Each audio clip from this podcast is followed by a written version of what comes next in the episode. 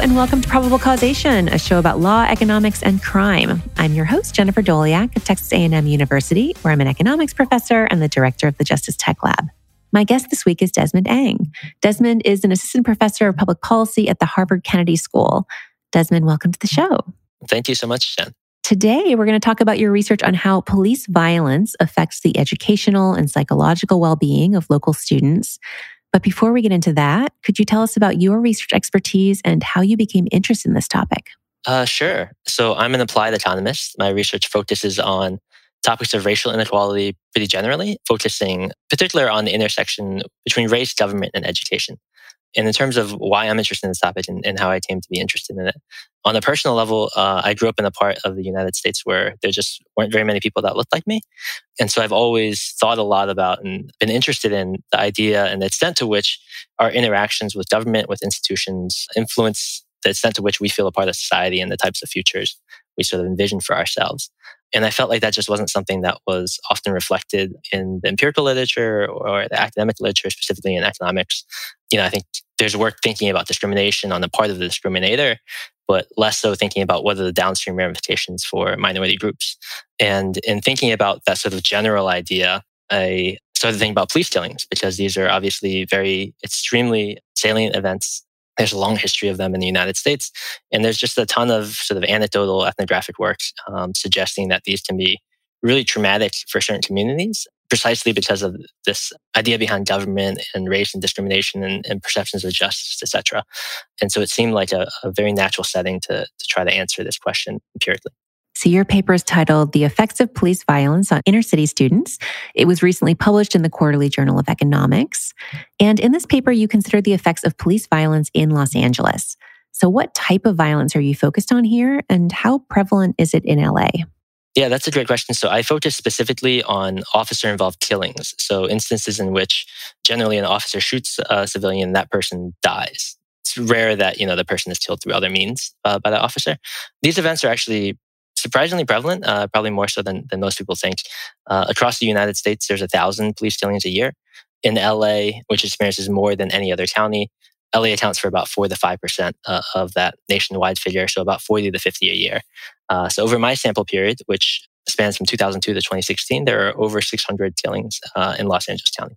And so you're going to be focused here on how those killings affect local students. So why are you interested in that outcome? Why might police violence affect local students? And So, in other words, what are the mechanisms here that you have in mind? Yeah, I think there's a couple main mechanisms. So, one is that these events are violent, and there might just be some traumatic effect of being exposed to the fact that somebody was killed nearby. So, there's a lot of work in sort of public health epidemiology looking at this correlation between adverse childhood events, like you get in a car accident or you know someone that dies uh, when you're really young, and how that's correlated with, with later life outcomes. Patrick Sharkey, at uh, a sociologist at Princeton, also has done really seminal work showing that so of neighborhood violence is, is really bad for students' academic performance on high stakes tests and, and other outcomes. And so that's sort of like the violence angle. The other mechanism I have in mind is perhaps more anecdotal, something that we've seen recently with things like Black Lives Matter and the aftermath of killings of Michael Brown, George Floyd. Going back, you think about something like the Kerner Report back in the 1960s and even earlier, there's been this concern among communities of color that the criminal justice system treats them unfairly, right? And that these actions of, of the police specifically as sort of a, uh, an arm of the government, a very visible arm of the government, they carry additional weight. It's not just about violence solely, but it's the sense that, you know, if, if the government's killing somebody and, and oftentimes there's not necessarily retribution for those things happening, especially if the victim is a person of color, then it might raise these concerns about racial discrimination, about procedural justice that, again, we've come to a head recently that you could imagine being a person of color growing up in these communities that this might impact you know what you view for yourself how you think society views you and it might have all these consequences in all these other domains that we haven't necessarily measured. So before this paper what did we know about the effects of police violence? We knew a lot at least anecdotally right? So there's a lot of sociological studies a lot of ethnographic works talking to young individuals of color growing up in these communities like what you know what's the experience of being stopped by police right? We also know from things like the Kerner Commission report that there's a lot of reason to believe that these events are just like really socially destructive and, and they heighten racial tensions, they heighten distrust in government, all these other spillovers from them. But in terms of sort of empirically, there was much less work quantifying these things, right? Uh, so there's this work by some Harvard medical researchers looking at black mental health in states where police killings occur. They find sort of a, a negative correlation there. There's other work that focuses on some of these really high profile incidents of police violence. So Matthew Desmond has a paper looking at police beating of Frank Jude in Milwaukee. He finds some evidence that 911 calls, particularly from black neighborhoods, fall after this event. There's work by Seth Gershenson and others looking at student achievement after the Michael Brown killing and the Ferguson riots. Uh, and there's a little bit of work in political science looking at the aftermath of the Rodney King riots and sort of the political aftermath of that. So we knew we had those case studies and we had a lot of evidence to believe that this was something that communities of color were, were very much concerned about for a very long period of time. But we didn't have as much robust empirical evidence as you might expect, given what a big sort of topic it is um, for certain communities. So, why don't we know more than we do? What are the hurdles that researchers like yourself have to overcome in order to measure the causal effects of these events on various outcomes that we care about? Yeah, so that's a great question. In terms of why, you know, don't we know more? Why didn't we know more earlier? I think some of it is, is just sort of representation and, and who's doing the studying and, and what questions they're interested in. But from sort of a more technical standpoint, in terms of identifying the causal effects of these events, sort of the underlying concern is that, you know, police killings aren't random. You can imagine that they're more likely to occur in neighborhoods that are already disadvantaged, neighborhoods that are already very heavily policed. You might also be concerned that, you know, they're occurring in the aftermath of some other event. So there's a hostage situation, the police come and, and kill that person. Um, and so all these other factors could be correlated with the outcomes that we care about, right? So students coming from disadvantaged neighborhoods are not only more likely to be exposed to police killing, but they also might have lower academic achievement to begin with. So that is sort of like the fundamental concern about, you know, how do you identify the causal impact of these events, given that they're not random. But it turns out that at least within the neighborhood, once you really narrow in on the exact location and timing of where these events occur, that it happened on this street block, not the street over, that it happened on this week and not the, street, the week later. At that really narrow level, they are pretty close to random. At least that's what I find. And so that allows us to identify the causal effect of these events as long as we have really, really granular data, right? So that we can look at the aftermath of these events in really short time horizons and in very, very small geographies. So then you can ask questions like, well, how does attendance change in this block versus the block over in the days just before and the days just after where a police killing occurred? And in that way, you can really, if you think about potential confounds, and, and you'd really need to think of something that's happening essentially at the exact same location, the exact same day for this not to be due to the police killing. And that becomes uh, much less likely as, again, you have this very uh, granular information. And so you need this granular data. Uh, so, what data are you using in this study? So, I combine the different data sets. The first is is really detailed uh, data on the universe of Los Angeles Unified School District uh, high school students from 2002 to 2016. And so getting to this idea of sort of geographic granularity, this includes each student's exact home address. So we know exactly where they live, which satisfies sort of this geographic component. And then obviously we have their outcomes. So we can track their GPA, we can track whether or not they graduate from high school, whether or not they're diagnosed with certain sort of symptoms of emotional trauma. And then for later, for some of these cohorts, we also have daily attendance. So you know for a given student whether they attended school on sort of a given calendar date down to that level of uh, temporal granularity.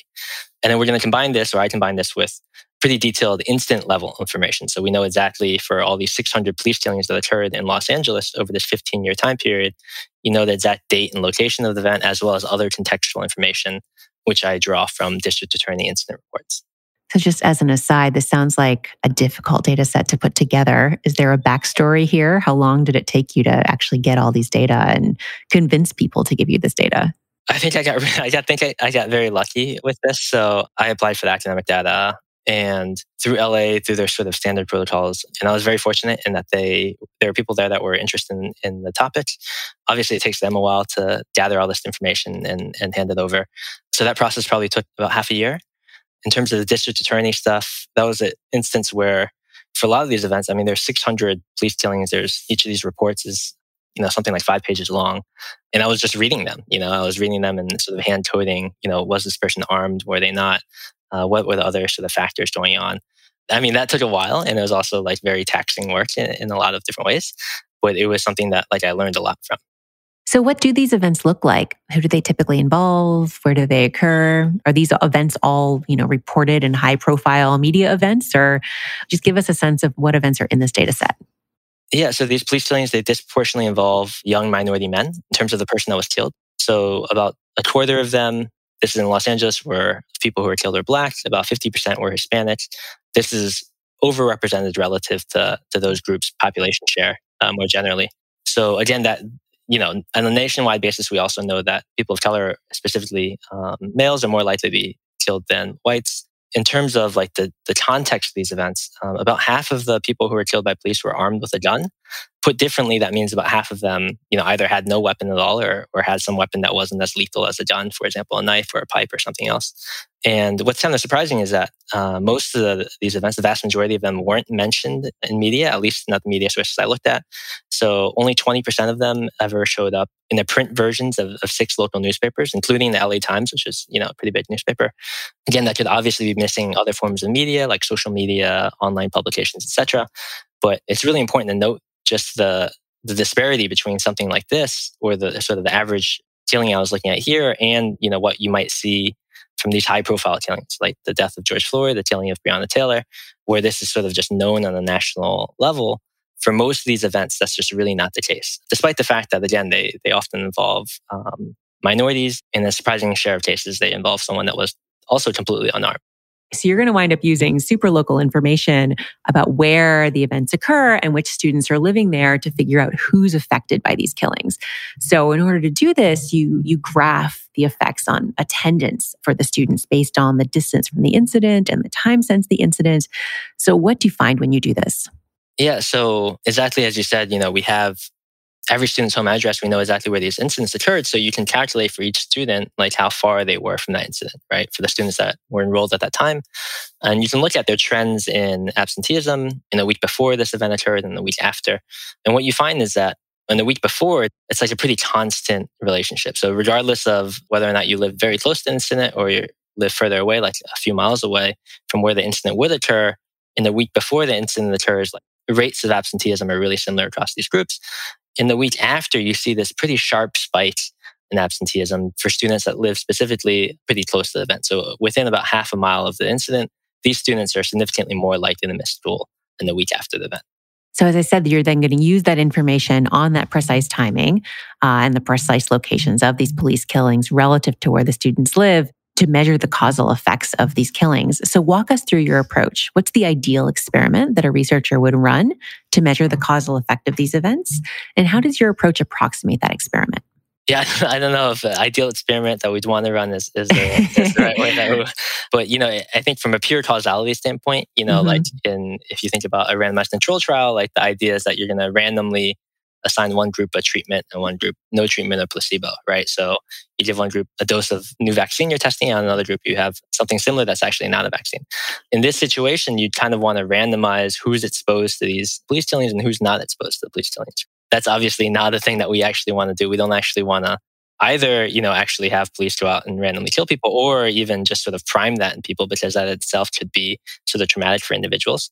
But that is sort of the general thing that we're trying to do. And what we try to do, what we'll do instead is essentially take as random, sort of within these neighborhoods, um, within these really small geographies, the fact that it occurred on this block versus another block and the exact timing of when it occurred to sort of approximate this idea of sort of a random experiment yeah, it's a good flag that most researchers would not want to run this actual experiment. and even if someone proposed it, it would never get through the IRB. But it's always useful to think about what the, the random variation you might exactly. like to have. Okay, well, then let's talk about what you find. So, what's the effect of exposure to a police killing on students' academic performance? Yeah, so for students that live within half a mile of where these events occur, they experienced a pretty significant decrease in their GPA. So you see their GPA drop about 0.08 points uh, on a 4.0 scale.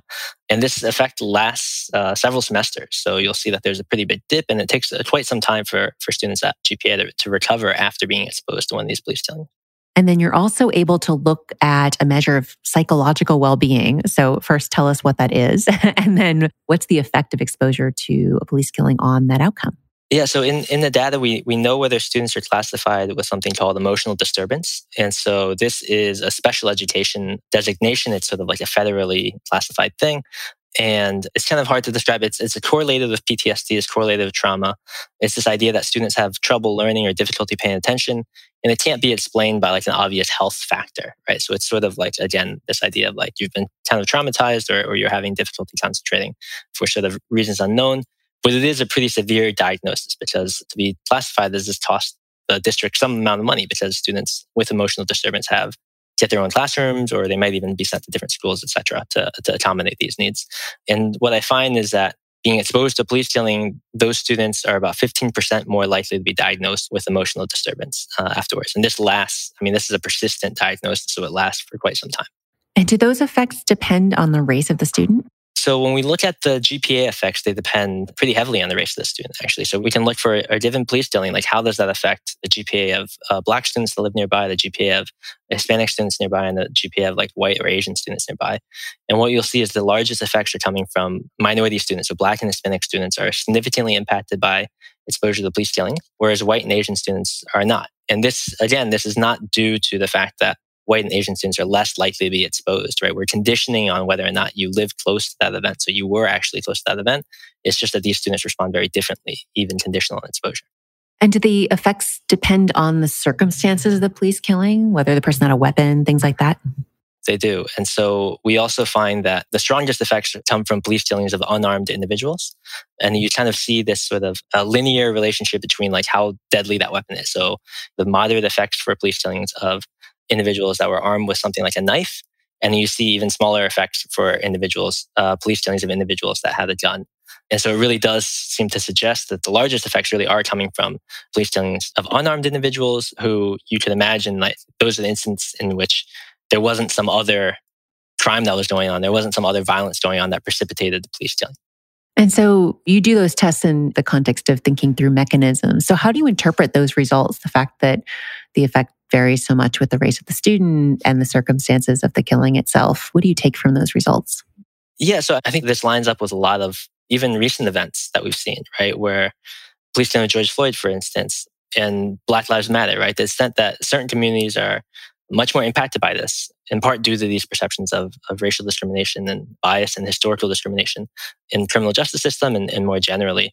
And that there's like that this mechanism in part is driven by these sort of perceptions of injustice, right? So, you know, if we thought that all the effects were coming from the fact that there was just like a big shootout, right? That it's all just like gunfire and that's what what's driving uh, student responses, then you would really expect to see the largest effects for police killings of someone who is armed with a weapon, right? Or someone who is armed with a weapon and, and shot at uh, officers or civilians. And we really don't find large effects in those circumstances, but we do find really large effects in which police killed somebody who is completely unarmed and the thinking there would be that, you know, if police hadn't killed this person, there's probably not going to be a shootout. There probably wasn't a shootout that precipitated this. But what happens when these events occur is that you're activating all of these potential concerns about injustice, about discrimination, etc. And I think that very well feeds into and, and loads onto this aspect of race that we're seeing. Yeah. So you compare the effects of police killings with the effects of local criminal violence. So first, why do you do this? And second, what do you find? So the reason why I do this again is to think about these mechanisms, the extent to which, you know, police killings are, they're sort of a bundle of things. It's the fact that police might have acted in a way that citizens might be concerned about. It's the fact that somebody was killed. It's the fact that there was gunfire, etc. And so to try to unbundle, you know, what is driving these effects, I look at the effects of sort of criminal homicides, right? Where somebody is killed, there's gunfire, etc. And how the students respond to that. And then that allows us to say, okay, well, if students are responding this way to gunfire or criminal homicide in this way the police killings and there's some difference there then that can tell us whether or not this is just violence or whether or not this is uh, something to do with policing and, and, and justice etc and so it's consistent with again work by patrick sharkey work by others looking at effects of neighborhood violence on students outcomes like you do find that criminal homicides have a negative impact on students uh, gpa it's significant. It lasts for some period of time and in aggregate, you can imagine, you know, there's many more criminal homicides than there are uh, police killings. In aggregate, you might imagine that those effects are larger. Sort of a marginal level, like if you're only exposed to one of these things, which one has sort of the more damaging effect on student outcomes, you're going to see that the police killings have an effect that is about 50% larger than being exposed to a criminal homicide, and that there is very much this uh, racial component, which is to say that the race of the person who is killed by police matters a lot with regards to how students are responding to it. Whereas the race of the person who's killed in sort of a criminal homicide doesn't really matter. You're seeing similar effects on student achievement, regardless of the race of the person who was killed in just like a gang shootout or something like that. And so in that regard, it again tells us something about the mechanisms, which is to say that it seems like for police killings, the mechanism is going to be perhaps very different from how students are responding to just local neighborhood violence. You also consider the effects of police killings on longer run outcomes, such as high school graduation and college attendance. What do you find there? So I find that students who are exposed to police killings in high school are significantly less likely to graduate from high school or to enroll in college. These effects are about 3% of the mean. So students who are exposed to police killings are about 3% less likely to graduate from high school, 2.5% less likely to enroll in college. And again, you're going to see similar patterns with regards to sort of the racial responses to this. So all of these effects are really loading onto Black and Hispanic students, uh, where they're much less likely to graduate from high school uh, if they're exposed to a police killing. Whereas for white and Asian students, they're not any less likely or more likely to complete high school or enroll in college uh, if they're exposed to one of these events. So that is your paper. Have any other papers related to the effects of police violence come out since you first started working on this project? Yeah, there have been a few, which I think is great and very important. In other contexts, there's uh, a paper I read recently looking at a police killing in, in Chile and how that affects student protest behavior. In that setting, there's other work uh, following up on sort of Matthew Desmond's paper looking at 911 calls after police violence. And they find actually results that are somewhat counter to the to Matthew Desmond's paper. And I also have a new working paper with uh, John Tebes uh, here at Harvard looking at police killings and how that affects civic engagement in Los Angeles. So we're, you know, in the same setting using similar data. And what we find is that these events lead to increases in local registrations and voting among residents, particularly sort of like young minorities and Democrats. And then if we look at referenda data, we find that these events also increase support for criminal justice reforms aimed at sort of weakening penalties for minor crimes.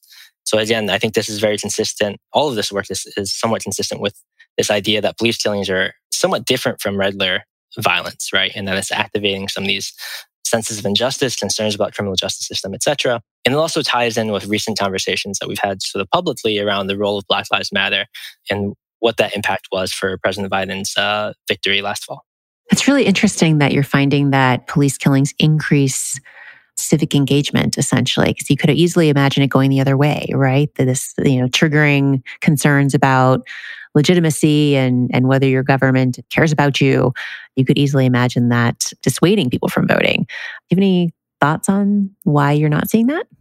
Yeah, and uh, I think you're totally right. And that was sort of my priority going in is that, you know, we're seeing students drop out of high school because of these things. And so you might imagine that people are sort of going to drop out from the electoral system or sort of civic engagement in, in that way.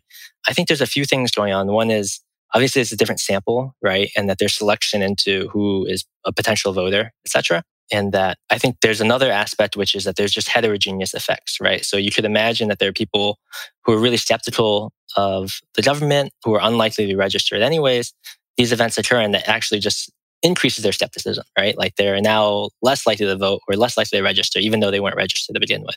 And so we're having sort of that inframarginal effect. And then there's these people who are sort of, especially who we've seen sort of partake in the Black Lives Matter movement, which are sort of like younger individuals who are still sort of like coming of age, still sort of grappling with these issues and these events occur and it sort of spurs some of them to actually turn out more. So again, I think there's a lot that we don't know. You know, these are just average effects. Again, getting to this idea of heterogeneity and sort of the fact that people will respond differently and that we're only picking up sort of the average across all of that and really thinking around, you know, what are what are the consequences in some distributional way of these events on social cohesion, civic engagement, etc., that we just don't know. So, what are the policy implications of your results and the other work in this area? What should policymakers and practitioners and advocates listening to this take away from all of these findings? Yeah, uh, you know, I think the first order thing is that the recent literature pretty clearly demonstrates is that you know, police violence can have these negative social impacts you know, in a way that might seem obvious in the uh, ex post, but that we really have never really quantified or taken seriously, despite, you know, a lot of concern raised by minority groups. Again, you know, historically, empirical research has always focused on crime as the outcome, right? So how does policing affect crime? Does having more police reduce crime? Does changing punishments reduce crime, etc.? And I think what we're saying here and, and what the literature is saying and, and what my paper is saying is that you know, police play a really important and often very multifaceted role in communities, right? And the actions that they take could have spillovers on a whole bunch of other domains, not just crime, but things like health, education, voting, etc. And so I think the policy implication, rather than sort of a policy recommendation, is that these are all really important things that we should be weighing and quantifying. Because at the end of the day, you know, if you think about like how should we be thinking about optimal levels or or types of policing, we essentially want to weigh all these benefits, right? So we want to weigh, you know, pros on crime, uh, some of these other domains, and really be able to aggregate that in, in a way that that makes sense. And so obviously, again, previously we focused on one side of the ledger, and I think this is really just taking us a step closer to getting this fuller accounting. Yeah.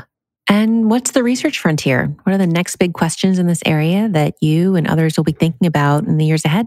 I think there are a few things. You know, I think in a pretty narrow sense, if we're, if we're talking about law enforcement and policing, I think, again, there's more work to be done for thinking about impacts on other domains, things that we might think of as being important when we think about, you know, how should we be allocating policing? So impacts on community well-being, impacts on income.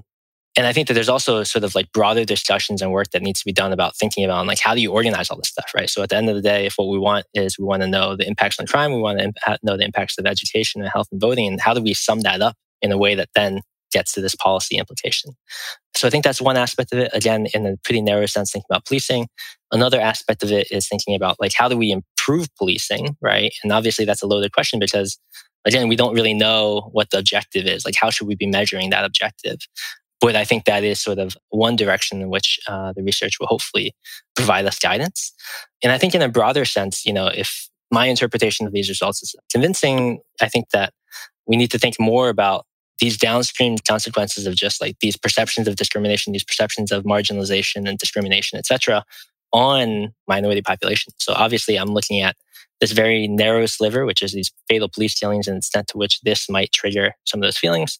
But this is like a vast thing, right? Like if you are a minority in the United States, like you've experienced discrimination over some cumulative span of your life in a number of different domains. And how can we really think about what that cumulative effect is.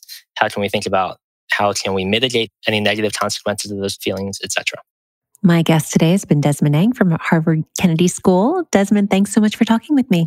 Thank you so much, Jen.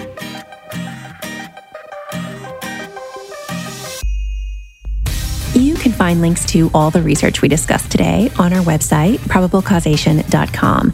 You can also subscribe to the show there or wherever you get your podcasts to make sure you don't miss a single episode. Big thanks to Emergent Ventures for supporting the show, and thanks also to our Patreon subscribers.